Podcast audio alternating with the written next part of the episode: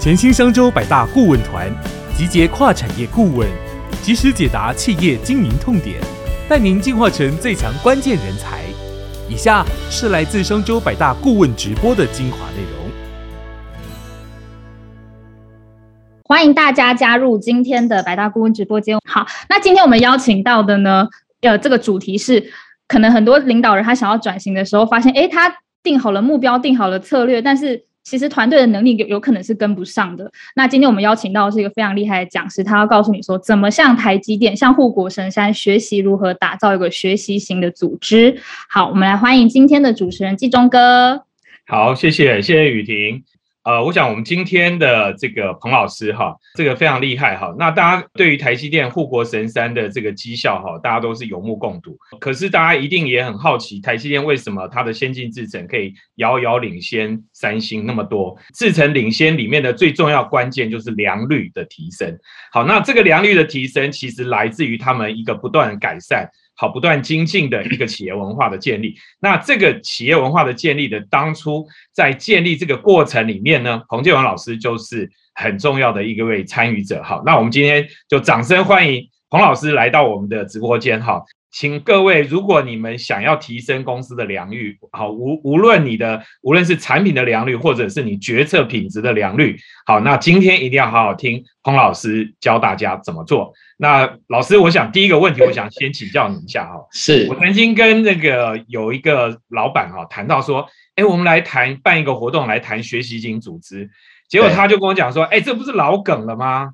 为什么学习型组织这种老梗现在还要谈呢？谢谢朱总哦。然后呢，我这几年的想法是这样的，就是每一家公司的成功呢，它一定有一个硬实力跟软实力。呃，像以台积电来讲哦，它的硬实力就是研发或者是所谓的制程。但是呢，一家公司如果要慢慢的突破，我觉得软实力蛮重要的。那台积电这家公司呢，其实它是把很多的软实力十年磨一剑。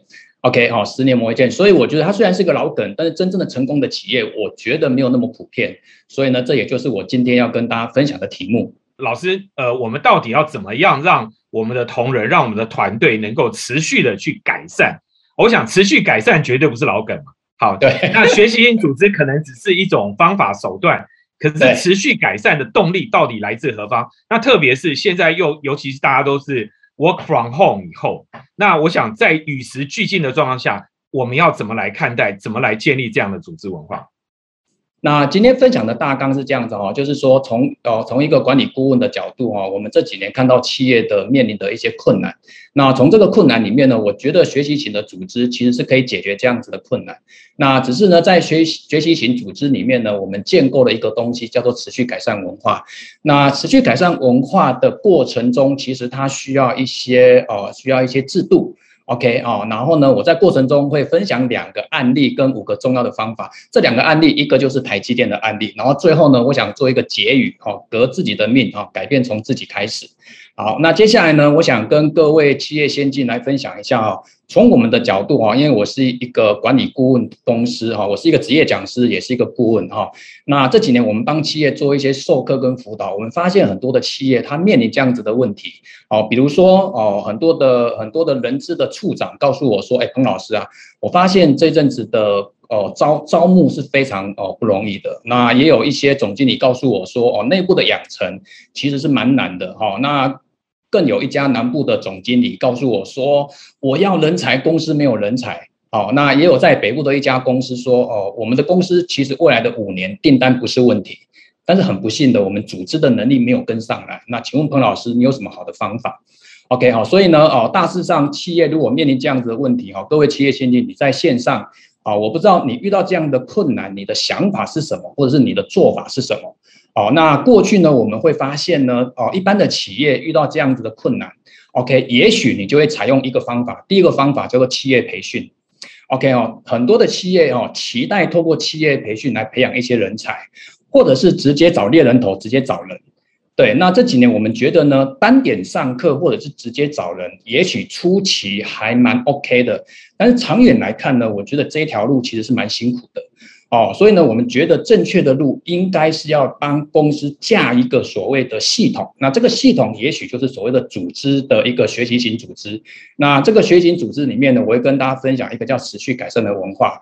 那很多的企业主管告诉我说：“哎，彭老师，这种东西一开始走起来是不是很辛苦？”我说：“对。”哦，就跟台积电一样哈，哦，现在的台积电其实它很多东西是十年磨一剑，所以我觉得呢，一开始也许你是走得很辛苦，但是我觉得走着走着你会越走越轻松，哦，这是我们目前的企业的的一些痛点。好，那因此呢，哦，这几年很多企业就找上品硕创新来做这样子的服务。那品硕创新其实是哦一群台积电的伙伴，我们所组成的一家顾问公司。哦，那在整个过程中呢，我们帮企业做一些辅导哦。那过程中有一些非常成功的案例，那今天也会跟大家来做分享。好，那刚刚朱总有提到哦，就是学习型组织好像是一个旧的梗哦，但是呢哦，我个人觉得虽然它是一个旧的梗，但是在一家学习型组织里面，我觉得国内的。中小企业其实是相对辛苦的，为什么？因为他们如果假设过去有一个学习型组织，但是这个组织如果不够持续，对哦，那在过程中我觉得就蛮辛苦的。所以呢，我这里做一个小小的定义哦，跟企业先进稍微分享一下，学习型组织我把它定义成是跟持续改善文化是有关的。OK 好，那这个持续改善文化我简称叫 PCIT。很多企业呃找到我们之后呢，他就我就会问他一个问题，请问你们公司有没有持续改善文化？哦，我相信有些公司可能都有在做持续改善文化，但是这个文化有没有过全面？而且呢，这样子的文化你有没有一些指标来做衡量？哦，那我们看到台湾有一些比较中小企业的，其实它的持续改善的推动其实是蛮辛苦的。好，那我这里呢先给大家一个重点，就是。让公司成为学习型组织里面的一个持续改善文化，有一个非常重要的关键叫统一语言。那这边呢，我想讲一下哦，当年我进台积的时候呢，张忠谋先生就曾经讲过一句话，就说公司推导任何东西一定要推一些系统性的方法，而且这个方法呢不能太复杂，所有的方法都不能太复杂，而且方法一定要统一。那这个统一当时在台积电是一个非常重要的关键，为什么？大家可以想一个情境哦，如果一家公司在推任何东西，它有统一的语言，你就会发现每一个人在这个统一的语言情况之下，他们在开会，他们在解决问题，因为语言是一样的，所以呢，整个组织的团队会因为这样子的一个语言，他们在解决问题的能力会比较容易快速的提升。这里面我要提到一个统一的语言，回到一个持续改善这四个字哈，持续改善回到源头，就是公司遇到很多问题。啊，那这个问题呢，你必须要解决它，而且这个问题呢，你要不断的提升它。比如说刚刚有提到的思维的良率，好，那每家公司都有产品的良率，那这个产品的良率，如果假设你今天只有九十，那你如何提升到九十二、九十三、九十四、九十五？它就是一个持续改善的过程。那这个过程需要引进一套解决问题的方法。OK，那我这里提供一套方法，叫问题分析解决的方法论，叫 PJ 法。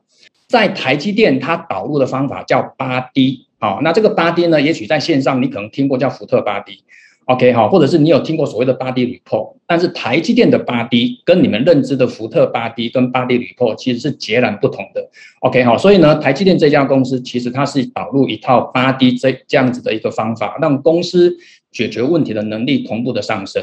另外呢，我们在台积电也看到了，它在架一个持续改善的文化，其实它有一个系统，有一个逻辑，有一个步骤。好，那待会我在分享台积电的案例的时候，再跟大家来做更清楚的分享。哦，那我们刚有提到一个 PCIT，那 PCIT 可能各位应该是第一次在线上听到哦。你现在如果进到 Google，你去你去 T PCIT，你可能也找不到一些相关的文章。台积电它这家公司的学习型组织，它有一个持续改善文化。那在台积电，它的英文字母叫 CIT。好，那这个 CIT C 就是 Continue，那这个 I 就是 Improvement。好，那这个 T 就是一个团队，所以在台积电他们的口语叫 CIT 的 Activity，就是持续改善团队的活动。那这个活动呢，大概是在一九九五年、九六年在公司就开始发芽了。OK，好，所以呢，哦，台积电的持续改善的活动跟制度，哦，加上我们这几年两岸的辅导经验，哦，再加上。因为在推持续改善某个角度，我觉得跟一些企业变革有关啊，所以呢，我们把教练式的方法跟企业变革把它融合在一起。所以呢，台积电的 CIT 加上两岸的辅导经验，加上 coaching 的 skill，我们就把它形成一套方法论。那这个方法论就俗称叫 PCIT。那这个 PCIT 这个 P 叫 Plus。那为什么会用 Plus 这个字眼？是因为我们看到呢，台湾有蛮多企业，你问他哦，你有推持续改善的活动吗？有。但是当我们去了解，发现这样子的持续改善活动，跟我认知其实是还是有一大的 gap。所以我觉得。也许可以趁这样子的一个时空背景，让每一家公司的持续改善活动可以透过一个 Plus 的角度再升级、再升级。OK 哦，所以呢，学习型组织的建构是要一个扎实的持续改善的文化。所以呢，我们就把它简称叫 PCIT。这几年呢，很多企业找我们的时候呢，我们在架 PCIT 在一家公司里面呢，大概会有五大的构面。那你们可能很好奇，哦，大概是哪五大构面？那第一个呢，哦，就是组织理念。哦，这个组织理念就是哦非常重要的一个东西，就是高阶主管的支持。哦，那这种支持其实不是只是嘴巴讲，它要很多的行动，而且呢，组织的理念里面，它要所谓的呃持续改善跟勇于尝试这样子的一个理念在里面。那第二个是呃，在整个公司的工作方式要做一点改变，什么意思呢？呃，我们常常去台湾的中小企业，哈，去帮他上课或辅导。会发现呢，他们的公司在解决问题其实很简单，都用自己的经验。OK，那经验的部分在组织是没办法传承的哦。那你就会发现组织内部有人很强，有人很弱。所以呢，我们就必须要引进一套解决问题的方法论，而且要重视跨部门沟通。这几年呢，我们在企业发现呢，哦，单点部门的改善比较普遍，但是跨部门的改善其实是。比较少的，所以也许可以透过 PCIT 的东西，可以让跨部门的沟通跟改善，其实可以让它不断的去发芽跟生根。那第三个很重要哦，所有的变革、所有的引进都跟主管有关，所以主管的领导风格其实要做一点改变。OK，那第四个就是要建制度啊，因为在一个文化的架构里面呢，其实它要有一些制度在里面。那我这里稍微提一下啊，推 PCIT 这个过程中要有专人专职。就好比说我们现在在推 ESG 一样啊，推 ESG 其实公司内部也是要有专人专职。好，所有的东西如果公司是要玩真的，你必须就要有专人专职去 take care 这样子的工作。OK，那另外一个你要成立一个委员会。哦，当年我们在台积在推 P 呃在在推 CIT 的过程中，其实那个委员会是一个非常重要的关键。呃，现在的董事长是刘德英先生，哦，他当时就是我们 CIT 的一个 Chairman。哦，刘德英我们在公司内部很喜欢叫他 Mark。哦，那 Mark 呢，每次在我们的哦 CIT 里面呢，他对我们的 CIT 是非常重视的，所以每年呢，我们会有一些哦 CIT 推动的一些 slogan。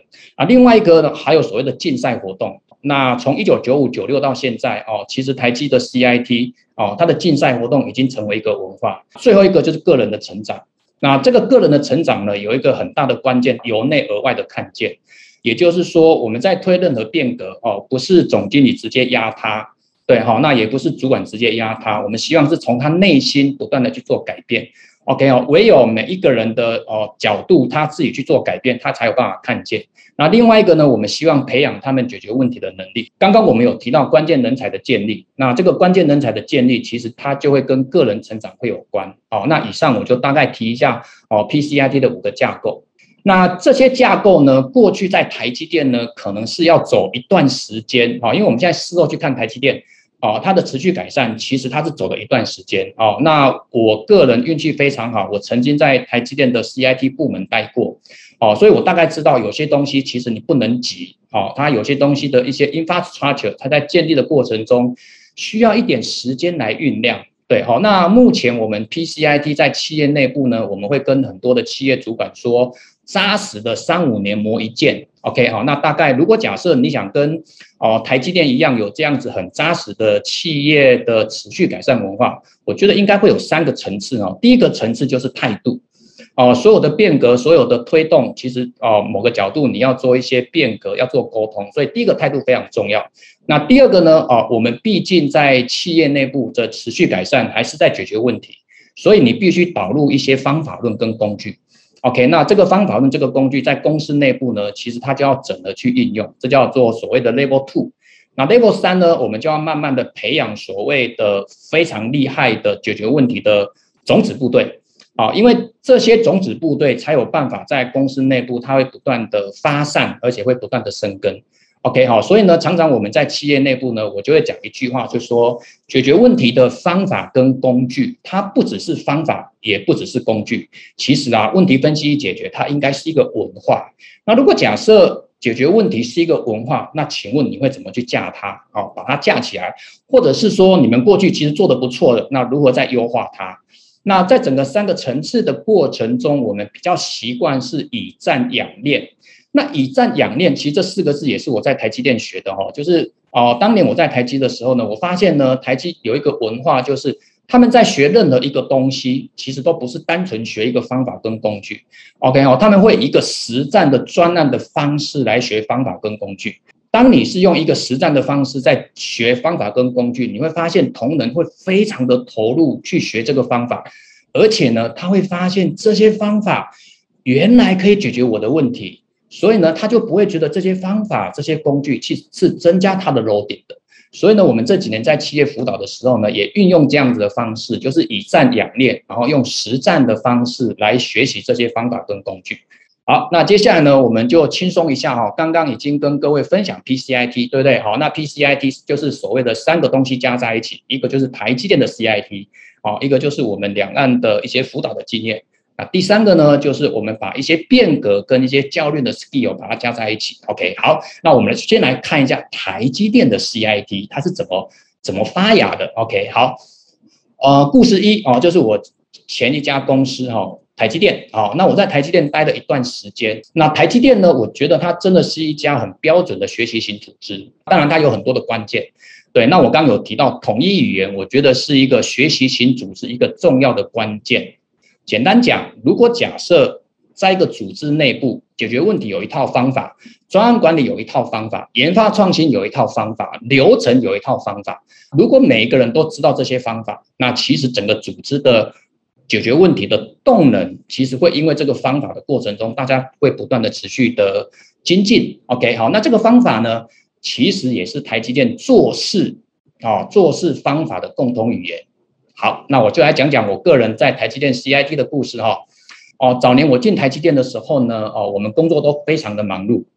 然后呢，有一天呢，我们的主管就说：“哎，建文啊，我们部门要要有 CIT 的件数。”啊，我说：“哎，报告主管，我们 CIT 的件数是什么意思呢？”他就说：“啊，因为我们部门啊有一个 KPI 哦，就是我们 CIT 哦，今年要出两件。”哦，那可不可以请建文？你今年的专案可不可以用 CIT 的方法论来完成这个专案？然后呢，你可不可以代表我们这个部门啊去参加我们这个处的竞赛？哦，这个是我最早最早接触到 CIT 哦，就是说哦，当年我们的部门其实有这样的 KPI 哦，那我主管就赋予我一个任务哦，我们的专案。要用八 D 的方法论来做专案改善，所以呢，我就开始在寻找公司的所有资源，我就发现啊，当时的台积的内部有非常多 CIT 可以哦充实的资源哦，它有线上课哦，有实体课哈，然后呢，你不懂还有人帮你辅导，那我就发现呢，哦，台积内部还有很多很多的 CIT 的一个架构的制度。哦，那我就因为这样的任务呢，就参加公司的 CIT，慢慢的我就得到了第三名。好，那当我得到第三名之后呢，我的主管就说：“哎，建文，你要不要参加台积电全公司的 CIT 竞赛？”我说：“那个太难了吧，全公司全公司的 CIT 那个非常难的，我可能没有信心。”他说：“没有关系，哦，我帮你找台积电内部有一些 CIT 的专家，你可不可以去请教他？”所以慢慢的我就发现。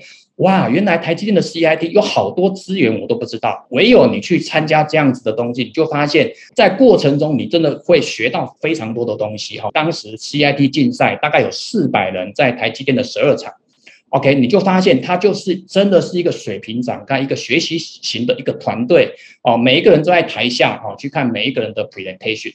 好，那过程中我刚不是有提到吗？台积电因为 CIT 有很多的有很多的保障吗？就所谓的葵花宝典啊、吸金大法。OK，好，有 CIT 的工具，有训练课程。OK，然后线上的课呢，又有非常非常多的工具跟方法。OK，好，那我又发现台积电的 CIT 有一个很难得到的奖项，叫卓越工程师奖。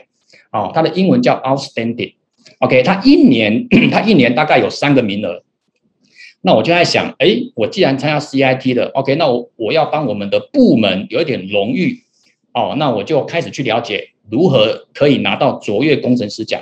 OK，那我就跟我同事哦，大概有七八个工程师，我们就每年开始在做 CIT 的专案过程中，我们的解决问题的能力、逻辑思考就慢慢提升。最后我在二零零五年就拿到了卓越工程师奖。哦，那这个过程中其实都跟 CIT 非常有关。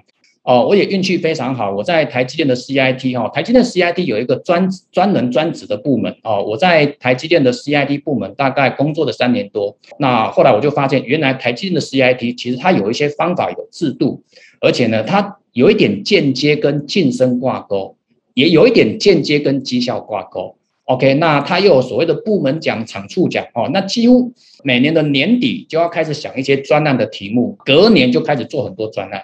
所以当时在台积流传一句话，就是说做日常的工作的 performance 不会很好，但是如果你是做 project，你的 performance 会比较好。那既然做 project，我们就会想办法是用去参加 CIT 的竞赛，让整个组织的能力可以上来之外呢，还可以让更高阶主管哦看到一些一些优秀的人。所以台积电现在的卓越工程师啊，如果一年三个，二十年顶多六十个。目前有一个资深的副总，他就是我们第一届的卓越工程师，哦，他还是非常的厉害。好，那这些东西呢，哦，他会跟几个指标挂钩。很多人都说，那台积电的 CIT 有什么指标吗？我给他一个一个指标，你们去想一下啊，这里面有个叫 CIT 的专案件数。好，CIT 的件数在当年大概是两千件，大概一千八百件到两千件，所以你看到它它的它的量是非常庞大的，一年有一年就有一千八百件，这个件就会产生效益，就会有所谓的全年参与率。好，那接下来我来讲，老师，我这边打个岔，在结束台积电之前，我想问一下哈，所以台积电的 CIT 的部门，你们是隶属于什么？是在人资吗？还是在你们你们算是一个独立的单位，还是什么？就是这个 CIT 的组织架构，它是怎么架的？啊，他是在屏保部门，OK，对，他是在屏保部门，所以当年的当年的 CIT 哦，整个台积就只有我跟我的主管，所以我是专人专职，我每天都在想持续改善。你们所以 CIT 刚开始只有两个人哦，哦，刚开始对，就是主管跟我而已。那那现在呢？他们现在有多少人？哦，现在他们呢？其实呃，现在我没有去了解，但是我觉得那个人绝对也不会很多。原因是台积电很重视所谓的呃，很重视委员会，它可以透过一个委员会让各个单位哦独立去运作。所以你把它想象成我当时那个单位叫做中央单位啊，OK，所以是一类似一个虚拟组织就对了。对，就是我是哦呃，也不是虚拟组组织哦，我是一个中央单位。OK，我中央单位只有两个人，但是呢。我的管辖有很多的工厂，好了，OK，假设今天有十个工厂，那十个工厂就会派出十个人，所以我只要去对这十个人，其实每个厂就就会动起来了。所以你说台积电里面有很多很厉害 CIT 的人，所以他是散布在每一个不同的工厂、不同的事业单位，没错。但是你们在中央就只有两个人做专职的事情。是的，是的。然后这些这些十个人或二十人怎么那么厉害，都是中央单位去培训他们的。所以你们最重要的工作之一就是培训，不止哦。呃，我们中央单位要建每年持续改善制度的优化，我们的制度它不会一成不变，我们的活动也不会一成不变。我们每年会做一些创新的调整，让这个活动、让这个文化有新的元素进去。所以到今天为止，他们都还是持续一直这样做。是的，而且他们现在有社会责任，所以他们现在他们现在还是有参加台湾的全国持续改善竞赛。那呃，第二个我来谈一下，就是台湾的中小企业哈，因为很多人都会觉得说，哎，台积电那么大，我们公司那么小，怎么推？所以我来谈谈台湾的一家公司在台南的麻豆。我不知道大家在大家想到麻豆就想到什么哦？想到文旦对不对？想到华贵？OK，好，那这家公司叫戴林科技啊，我经过。这家客户的许可，所以我们把名字把它打上来啊。这家公司这样子哦，他们很喜欢上课哦，那他们的人资也上了很多课，但是呢，这些单点上课直接找人，他们发现组织的能力没有上来，所以他们内部就开始在想，那怎么办？怎么办？OK，公司的订单是没有问题的，但是不可能一直上课，而且这几年去上课，感觉一下好像上课的效益没有那么好，所以因缘机会呢，他就找到我们品硕创新。然后呢，我们就把整个 PCIT 植入到这家公司，所以我们第一年就开始做 mindset 的 change 哦，我们让改变发生。每家公司有每家公司的企业文化，所以我不可能把台积电的东西全部 implement 到这家公司。所以呢，在这家公司，我们大概就透过这八个构面，OK 哈，透过这个八个构面哈，那他们后来就跟晋升跟奖励去做挂钩，还有他们的 CIT 的专案是从客户的角度来成立专案的。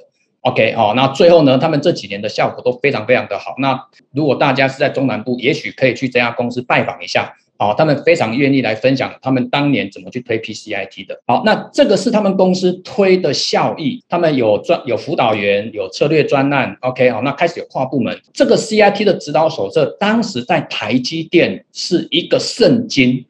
台积电在推持续改善了，它要让整个组织的解决问题能力提升，它有一个 CIT 的指导手册，大概一百二十页。这个东西其实就是中央单位在做的这个指导手册。当时我们就在网站让所有的工程师来做学习。好，那这个是这家公司经过我们的辅导之后，他亲自写信给我们的哈。那其实你看这这里面的字都非常感动，比如说从心态跟思维由内而外的改变，然后呢，他们开始学习，开始运用，开始内化，哦，然后慢慢的看到一点成果。我讲一个小故事好了。他们以前哦，人找进来之后，在这种传统的公司，人是留不住的哦。因为如果假设今天有一个工程师在电子业待过，啊，那个环境是非常好的。那这样子的工程师在这样子的工厂，OK，其实是完全不适应的，因为它是一家传统公司，它里面它它的环境是比较热的，而且它的环境是有点类似旧的 building。对，那他们过去把人找进来之后呢，其实没有多久，这些人完全留不住。又离开这家公司。嗯，那自从导入的 CIT 呢，有一个真实的案例是，有一个从电子电子厂跑到这家公司，在有一次的 CIT 的期末发表会，他看到这家公司非常的投入这样子的持续改善的思维跟方法。OK，那他就后来就跟他的女朋友说：“我决定留下来了，因为我觉得这家公司在持续改善的文化的架构里面，他看到这家公司的热情跟企图心。所以你等于是让公司文化改变。”呃，相对于大家就不会专注在硬体上面，而是会看到文化的推演，然后因此你相信公司可以走得更远，走做得更好。是的，就是让员工的信心可以提升。没错，哦，这样讲好了。过去公司在传统公司都是各个部门做自己的专案，很少跨部门沟通，也很少跨部门交流。那就算有交流，他们没有统一的语言，他们在沟通上其实是有问题的。所以他们现在跨部门沟通就会在站在一个统一的语言、方法、工具来解决问题。所以他们发现啊，解决问题的速度变快了。我想还是帮大家复习一下哈。第一个，我还是提到哈，整个持续改善文化的架构里面，它跟解决问题有关。既然跟解决问题有关，它就必须导入一套解决问题的方法。OK，这个我们把它俗称叫统一的语言。好，下一个，假设我今天讲那么多。如果一家公司要重新优化你的持续改善，到底要怎么做？第一个，我觉得还是非常重要，叫专职的部门或专职的人要去做推动。每年每年你要去想不同的方法。OK，第二个呢，你要去不断的去审视你们的持续改善的方法跟工具有没有与时俱进，而且这些东西其实都要跟一些课程来做一些，我们把它说把它绑在一起好了。那第三个呢，可以用专案的方式来学这些方法跟工具。那第四个呢？我觉得要优化你的晋升跟绩效制度。就我刚提到的，其实我是在台积电的 CID 得到卓越工程师，我隔年就升官了。那个东西其实是有它的既竞争又合作的一个味道。那第五个呢？我觉得公司不管怎么样，文化还是要靠一个 activity，我们叫活动好了。那这个活动我觉得是要定期举办一些竞赛或分享的活动，还有。这些东西有一个持续改善的制度的建立。好，那最后我就以这句话啊来做前后呼应，就是不管你们公司有没有推持续改善，你可以去审视一下你的持续改善。如果你的标杆是台积电，这个 gap 还差多少？OK，所以革自己的命，改变从自己开始。我想，我们接下来就来回答问题哈。那这边有很多问题，我想大家听完老师讲的这个 CIT 啦，好，或者是说，哎，讲统一的语言呐，啊，那大家第一个问题就是说，哈，如果我们真的想要建构一个学习型组织，然后建构这样的文化，它最难的部分到底是什么？然后，那我一旦投入了，呃，导入这些工具以后，大概平均多久可以看到成效？第一个呢，哦，我觉得最难是持续两个字。持续改善文化，其实最难是持续。为什么呢？因为很多的主管没有耐心啊，他他觉得这样的东西大概推个一年两年，他没有看到成效，对他就会觉得，哎，这个东西是不是就应该不成功？所以我觉得比较关键是持续两个字。第二个。到底多少年可以看到它的成功哦？我觉得持续改善文化不能用效益，不能用 cost down 这个指标直接来跟持续改善文化来做挂钩。对，文化的东西本来就是潜移默化的。我讲一个故事好了，现在台积电的人离开台积电去别家公司上班，他只要一讲话。OK 哈，或者是他只要有一个东西做一做一些报告，旁边的人就会觉得说，哎，你们的东西好像都是台积电，只要是台积电人出来的讲话，好像都有这样子的语言跟逻辑。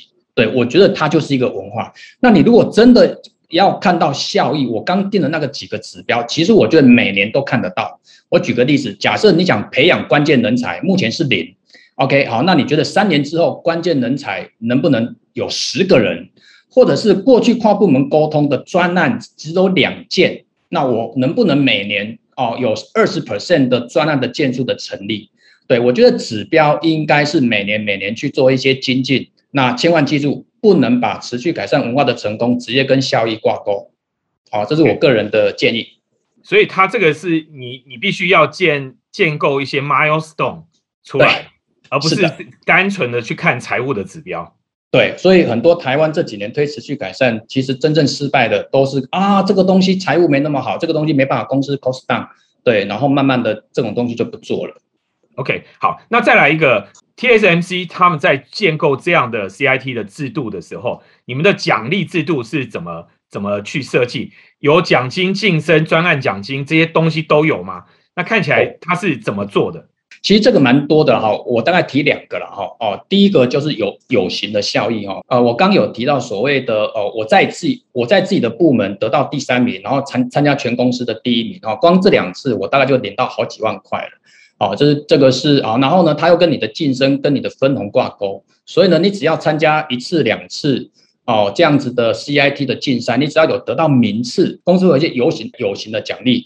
然后呢，无形的奖励，我觉得当年我在台积电，无形的奖励是非常的开心的。比如说，他会发一封信给全公司的人，告诉大家今年 CIT 的第一名叫彭建文。对我觉得这种无形的效，而且他会做海报，所以我觉得无形的效益跟有形的效益在当年的台积其实都还不错。最后还有一个效益，如果你的专案帮公司省下多少钱。OK，如果这个钱真正在公司有被发生，你可以有一定比例哦，你可以拿到一定小小的比例的的一些奖金哦，你直接勾连到那个专案项目产生的效益，对，它会有一个上限啊，它不会，它它不会说哦，就是几八几，它会有个上限。哎，这个很有 NFT 的精神哦，所以这个未来所有长期，那只有那一年吗？还是以后长期每一年都分得到？哎，它是以专案 base 的。如果你今年的专案就是那一个，就顶多领那一次而已。那再来一个问题是说，他的公司可能很多同仁都是专注在自己的工作上，对于自己本分以外的工工作啊，他根本都懒得参加。举办比赛真的能够激励大家去参与到这种跨部门的合作吗？OK，好，这个问题问得非常好哦。这个就要从部门的组织的任务去重新设计啊。我刚有提到，就是呃，台积电哦，他们在打绩效的时候呢，哦，日常的工作只占你绩效的六十 percent，你要做专案才会有好的绩效。所以这个当当年我们在台积是鼓励大家要做专案。好，那既然主鼓励做专案，代表你的日常工作你要不断的降低你日常工作的 loading。嗯对，OK 好，所以。呃，你打绩效，如果你要八十分，你要九十分，你就要做专案。好，再来做专案，做部门的专案跟做跨部门的专案，在老板的眼中是不太一样的 performance。所以我们会自己哦，因为当因为当年的台积其实已经有已经有架过那种文化了，就是我要做专案，我就要做大的专案，让老板看到，而且我就可以参加 CIT 的竞赛。如果我要得名，我的专案的 performance 如果不是很好，其实，在那个殿堂你要得名不太容易，所以它是有点环环相扣的。所以这个其实是从你的这个整个打考评就可以开始做设计哈。好，那再来一个，这边有一个 Tony 哈，他请教，他现在在一个家族企业里面哈，大概三十个人的规模哈，行政人员就五个人。好，那可是他们的工作都已经二十年，有工作二十年的，也有工作只有三五年的，而且他们。负责的工作可能就是各各种项目都有，呃，什么电子商务啊、人资啊，什么等等之类的。那他想要拉一个人，呃，来当这个行政的主管，但是彼此的工作内容都不太一样，然后年资又差距这么大，那他会建议说，你如果又要建立这样的 CIT 的文化，有没有一些什么好的方法可以和它结合了以后，把人才拉起来？哦，三十位哈，如果要推这种持续改善，我觉得就是呃规模要放得很小。的第一件事情就是先创造危机。啊，如果这家公司它是赚钱的，哦，你要推这个东西，其实很多人会反弹，因为它会增加 load。所以第一件事情，我就要先创造危机。创造危机的意思说，让大家有危机感。比如说，公公司现在成功，不代表未来几年会成功。公司现在如果不推什么东西，竞争者会一直在后面追。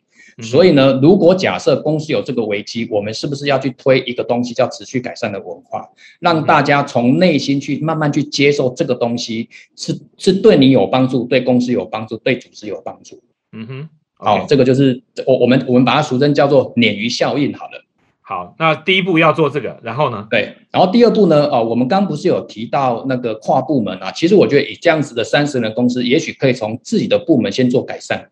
嗯哼，好，因为你们公司只有三四个人，OK，好，人资做人资的专案改善，OK，然后呢，哦，行政做行政，哦，业务做业务，哦，你大概可以假设今天公司有五个部门，OK，你可以在一开始先从自己的部门去做改善，那这个改改善的工具跟方法尽量就简单，不要太复杂，这个在第二步，第三步，如果假设各个部门都已经有在做了，主管可以开始在每天的例行性的会议。开始把这些方法跟工具成为你的口头禅，嗯哼，那他就会主管有要求，下面的人就会去动。第四个才是去尝试去找一个跨部门的主题来做看看。那这样做 PCIT 的这个构面，我们应该从哪一个构面开始来做？中小型的公司，我觉得还是用专案的 base 来学方法跟工具，只是这个专案的 base 会尽量以相同部门的专案来开始学方法、学工具。那再来一个问题，就是 CIT 的这个 KPI 哈，到底要怎么定哈？那特别是避免为了要冲数而去推动，大家就可能很多是虚应故事。你真的想要达成这个由内而外的，让人员能够来真的培养这样的文化，然后拒绝这种人情的压力，我到底应该怎么做？会有没有哪些重点的提醒？其实有刚刚刚刚有提到一一套方法，就是问题分析解决 PC 法哦。如果假设刚刚那一位同仁提到的冲件数就是 CIT 的专案件数，但是这个件数其实除了冲件之外，它还要看每一个件数的品质。所以呢，一家公司初期在推，一定是先冲件数，等冲件数出来之后，才会去 review 每一件的 quality。好，这第一个。第二个呢，大家有没有看到全员参与率？哦，假设今天公司的母体是五百个人，那我希望全员参与率之前只有十个人在玩，那就是五百分之十。我能不能三年之后全员参与率可以到五百分之四百？好，那这个全员参与率，你每年就要定一个指标。然后呢，还有题目的题目的设计，不能直接百分之百都在生产跟制造。其实业务、研发、采购、生产、行销，每一个部门都应该来做 CIT 的专案。那这边再来一个问题：如果真的做 CIT 的竞赛，哈，都是团队赛吗？还是也可以有个人赛？哦，非常好。呃，早期的台积其实是重视团队又重视个人，他有团体奖跟个人奖。刚刚不是有提到我在部门内参加竞赛，OK，得到第三名，那个叫做团体奖。我得到卓越工程师，这叫个人奖。哦，所以呢，其实，在竞赛的过程中，它可以有很多的设计。第一个就是有个人奖、团体奖；第二个也有部门奖。什么叫部门奖？一家公司如果有六个部门，我们可不可以让部门跟部门之间来做竞赛？对，那你就可以做一些设计的积分。你想一下哦，如果假设有一个部门连续六年、连续六年拿到 CIT 的部门奖，你觉得总经理在看待这个部门，应该眼光会不太一样？所以呢，当年在台积电有一个有一个六厂制造部的主管，他就是持续八年拿到部门奖，他现在已经是一个资深副总。再来一个问题是，呃，CIT 的这个指标哈，你要怎么定啊？如果太容易做到的话，会不会就是它是一个适合的专案吗？可是如果很不容易做到，大家会不会又觉得太难，都不想推动？我想把它拉回到本质哈，所有的 CIT 的推动怎么推怎么弄，我觉得还是要靠那个专人专职的这个人跟 CIT 委员会这两个组织非常重要。也就是说，CIT 在公司内部要有一个委员会，这个委员会一般都是由副总级以上所组成的委员会。第二个，这个整个 CIT 在公司内是谁在推的？这个人，假设这个人叫彭建文好了，那彭建文就要跟 CIT 的委员会不定期要去做开会跟沟通。每年的 CIT 可不可以做一些主题式的改善？什么叫主题式的改善？比如今年的 CIT 的主题叫 ESG，所以今年所有的 CIT 都跟 ESG 有关。那明年呢？哦，我们的 CIT 叫 Cost Down，后年叫 Quality。好，所以每年每年会定一个大的题目，让公司从这个大的题目去寻找 CIT 的专案。那再来一个问题，就是他今天是在银建业哈，是比较这种传统的行业的话，是不是也是从这种安慰屏保的中心来建立这样的 CIT 的部门？我觉得不一定，对我觉得不一定。呃，就是说一家公司如果初期在推，它一定是单点在推。什么叫单点？你们先去感觉一下，你们公司哪几个部门？哦，你们公司哪几个部门常常问题很多？然后呢，这些问题呢常常又再度的发生，哦，或者是哪些部门你觉得他们解决问题都没有系统性，哦，他们的逻辑思考都比较弱，也许可以从这几个部门哈，因为持续改善它的本质还是要回到解决问题的能力的提升。对，刚刚我提到 PJ 法，所以我们这几年也开始在跟法国的一家顾问公司在推所谓的思考图。你的意思就是说？反而是从问题有问题的那个部门，把这个 CIT 不是让他来当当责做 CIT 吧？不是，就是以这个部门来做种子部门第一年的推动，然后呢，从这几个部门找问题，从这几个问题成立一个专案，然后从从这个专案开始来学方法跟工具，那他们就会发现，那负责 CIT 的人很可能是比如说老板身边的人，或者不见得一定要是屏保部门的嘛。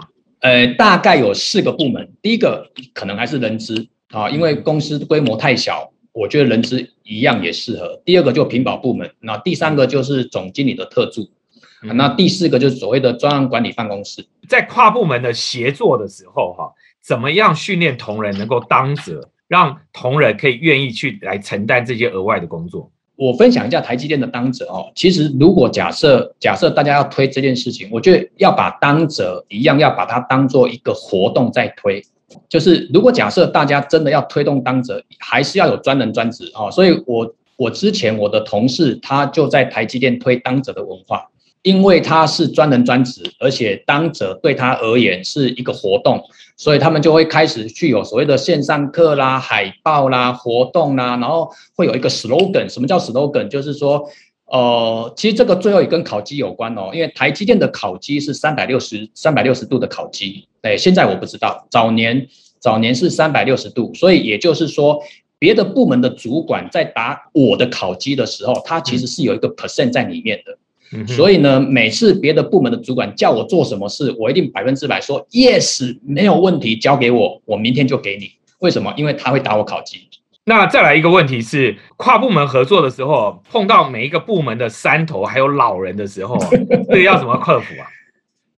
唉，呃，这样讲好了哈，我还是回到 CIT 好了哈。呃，我们这几年在一些公司在推 PCIT 的过程，我们发现这些老人有时候会跟不上来，对，好，会跟不上来。那所以呢，总经理他们就会给这一群人一个机会。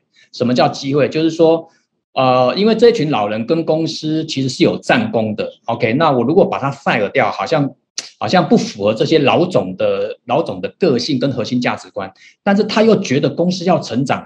这些人如果不改变，好像也怪怪的，所以他就透过 PCID 这个过程中，让他们能不能借由这个机会自己去反思，他们能不能来学习这些方法跟工具来做成长。那如果两年之后再回头来看这些人，发现他们还是没有成长，OK，那这些人可能就会真的离开这家公司。我觉得可以，也可以利用这样子的方法来做设计。那至于三头，呃，三头的部分，我觉得还是要回到。嗯，这家公司的文化，因为如果假设这家公司的文化还是有派系，那你希望这些派系慢慢没有派系，对，那我觉得这个东西其实是需要一些沟通的机制跟一些。执政者或领导者，我觉得他的价值观还是蛮重要的。如果他们都认为这些的山头是正常的，理论上他们就不会把这些山头把它拿走。那如果他们觉得这些山头其实是阻碍公司成长的一个关键，对我觉得还是有必要。所以我也看到中部有一些高阶主管后来都被总经理 fire 掉了。最后两个问题哈，第一个问题，你刚才讲统一的语言哈，那如果我这个公司新进的人员，特别是这种基层的。好，这或者是不管是这些主管，我要让他们熟悉公司的语言，大概通常需要多久的时间？统一的语言，那那就看这家公司的统一语言有哪一些。对哦，如果假设你们公司不大，我觉得三个月应该就可以上手才对。那如果假设你的公司是蛮大的，OK，那我觉得可能都要都要所谓的半年到一年。回到源头，还是要回到你你们公司的统一语言指的是哪些东西？像台积的统一语言，我觉得可能就要花一年时间，因为。他们常常会讲一讲出一些英文的 slogan，其实你是完全听不懂的。最后一个问题哈，这家公司它已经持续推这个学习型组织已经很多年了，那他希望同仁能够呃有多能多工的这样的一个职能，那他应该怎么样去跟奖励跟这个薪酬去做结合，然后达成这个目标？哇，这个问题我没有标准答案哦，因为多能多工这件事情你要去做定义。对哦，你要去做定多能跟多工哦。以我们这几年在辅导一家公司，我们还是希望人资把多能多工很清楚的定义出来。对，到底你们你你们所谓的一个人要懂多少方式，要做多少事情？对，那这个要先定义出来。那这这定义出来之后，我觉得他他会跟薪酬挂钩。现在很多年轻人啊，在谈多能多工的时候呢，他们都会觉得说啊，我一个月才领四万多块，你要我做那么多事情。对，所以我觉得多能多工的 definition 要跟薪酬做挂钩，然后要做充分的沟通。我觉得不管公司在推任何一件事情，我觉得双向的充分的沟通是一个非常关键的东西。只要你沟通的好，同仁如果认同，对我觉得这种东西哦，还是蛮适合在一些企业文化去做是去做发展的。OK，好，那谢谢老师的回答，我们把时间再交回给引言人。好，谢谢谢谢老师，谢谢谢谢季中哥，谢谢所有线上的听众，我们今天节目到此结束，谢谢大家。